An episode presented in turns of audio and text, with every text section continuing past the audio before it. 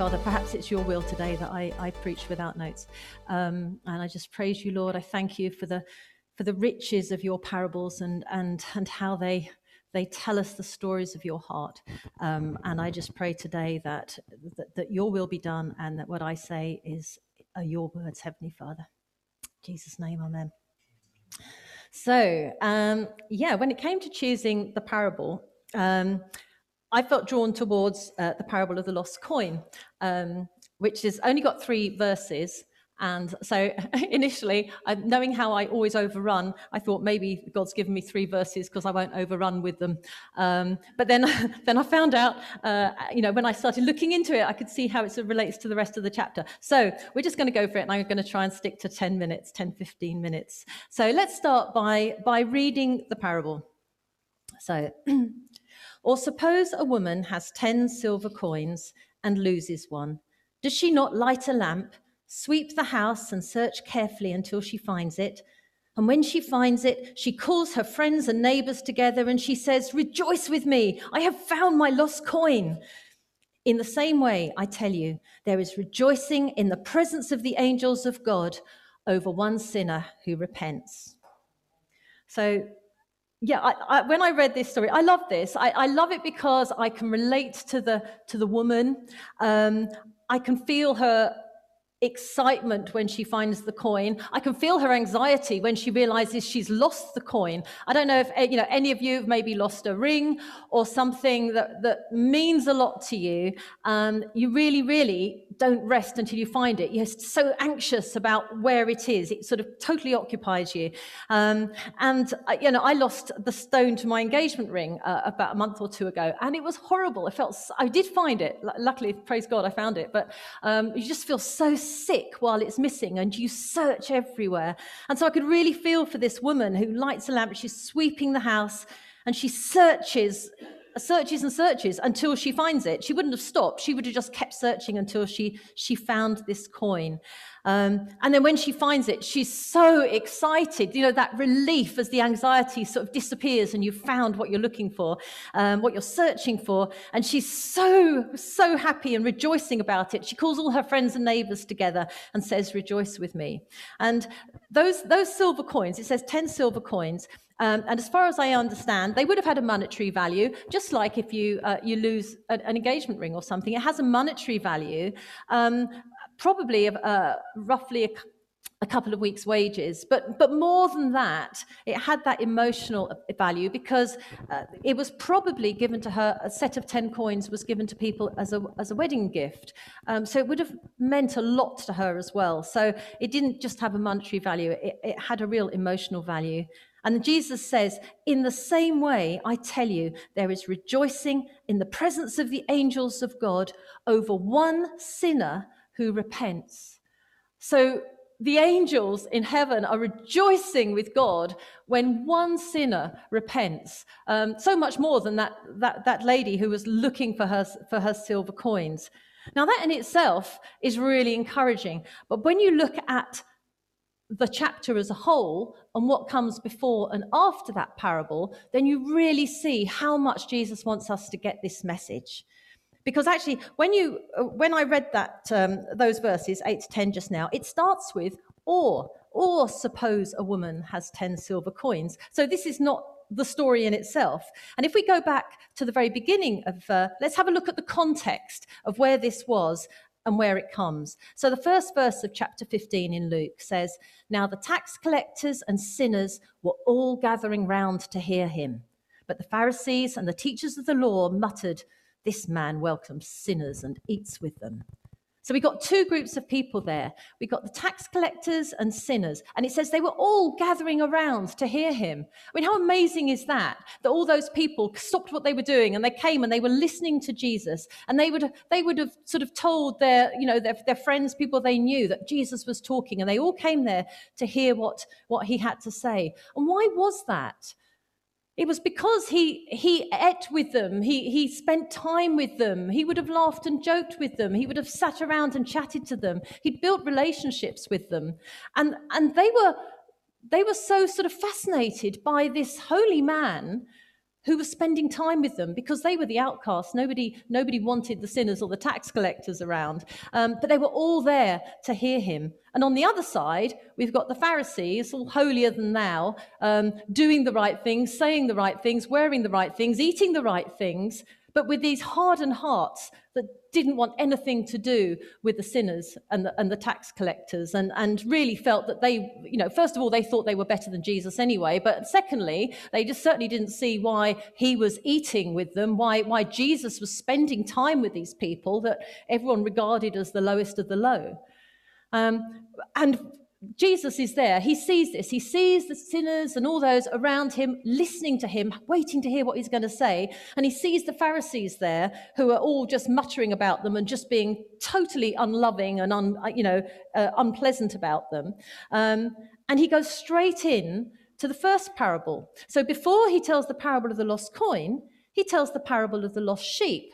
And many of you might know that, but, but Jesus says there is, um, supposing you have a hundred sheep and you lose one of them, does the shepherd not leave the 99 he has and goes off and searches everywhere for the one sheep that's lost? And then when he finds it, he joyfully puts it on his shoulders and he goes home, he calls his friends and neighbors and he says, Rejoice with me, I have found my lost sheep. Can you see how similar that is to the lady that lost the coin? So he's, it's, it's an identical story, but in a different scenario. This time it's a man with sheep, and then it's a, a woman with her lost coin. But it's exactly the same thing. He searches and searches till he finds this sheep, and then he calls his friends and neighbors and says, Rejoice with me. And then Jesus comes straight in with, I tell you that in the same way, there will be more rejoicing in heaven over one sinner who repents than over 99 righteous people who do not need to repent.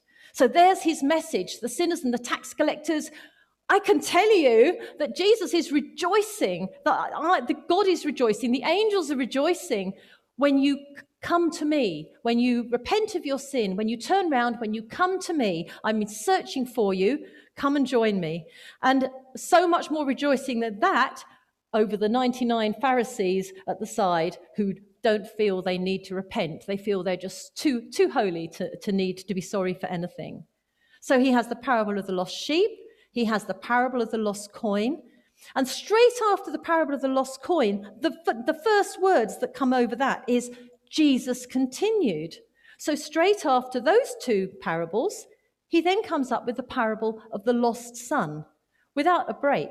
He's really hitting them with this message boom, boom, boom. And I, we haven't got time to go into the whole of the parable of the lost son, but please read it when you get home. It's chapter 11 in Luke. But you may know the story, the parable of the lost son. There is a, a man who has two sons, and one of them asks for his inheritance early, which is a really rude thing to do. Um, so he asks for his money, uh, and then he goes off and he spends it on wine, women, and song, has a great time, does all the wrong things, loses it, and basically becomes destitute. And when he is absolutely at the bottom of, of everything, you know, has nothing to eat, he's, he's, he's got nowhere to live. He then goes back to his father and, and begs to be his father's servant so that and his but his father instead of just letting him be his servant and saying i told you so he welcomes him him back with open arms and gives him the finest robe and has this huge feast and there is much more to that parable, so please go home and read it. But there's another story. It's a story of um, slightly different to the first two parables, but still a story of mercy and forgiveness and compassion and love, telling us about God's love for his, for his people.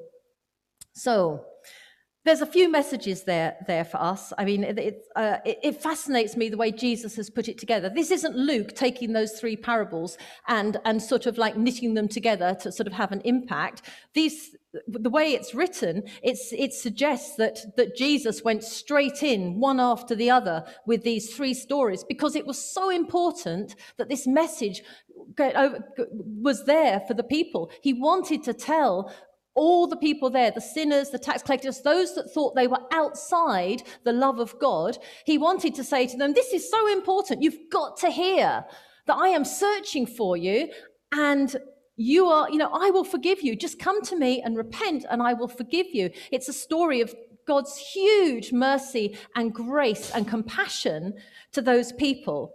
But it's also a message to the Pharisees.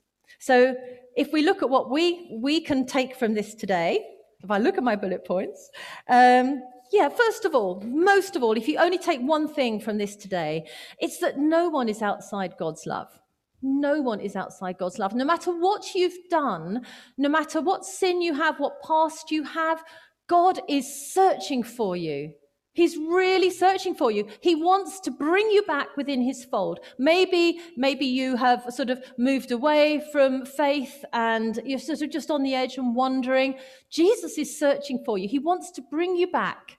Um, because when we're lost, when we're the lost sheep, we're not safe. We're really vulnerable. The things of the world, the things that we can do ourselves, our money, our, um, uh, you know, our, our intelligence, all those things that we think make us safe, they don't. At the end of the day, the only thing that can protect us and keep us safe is the love of Jesus.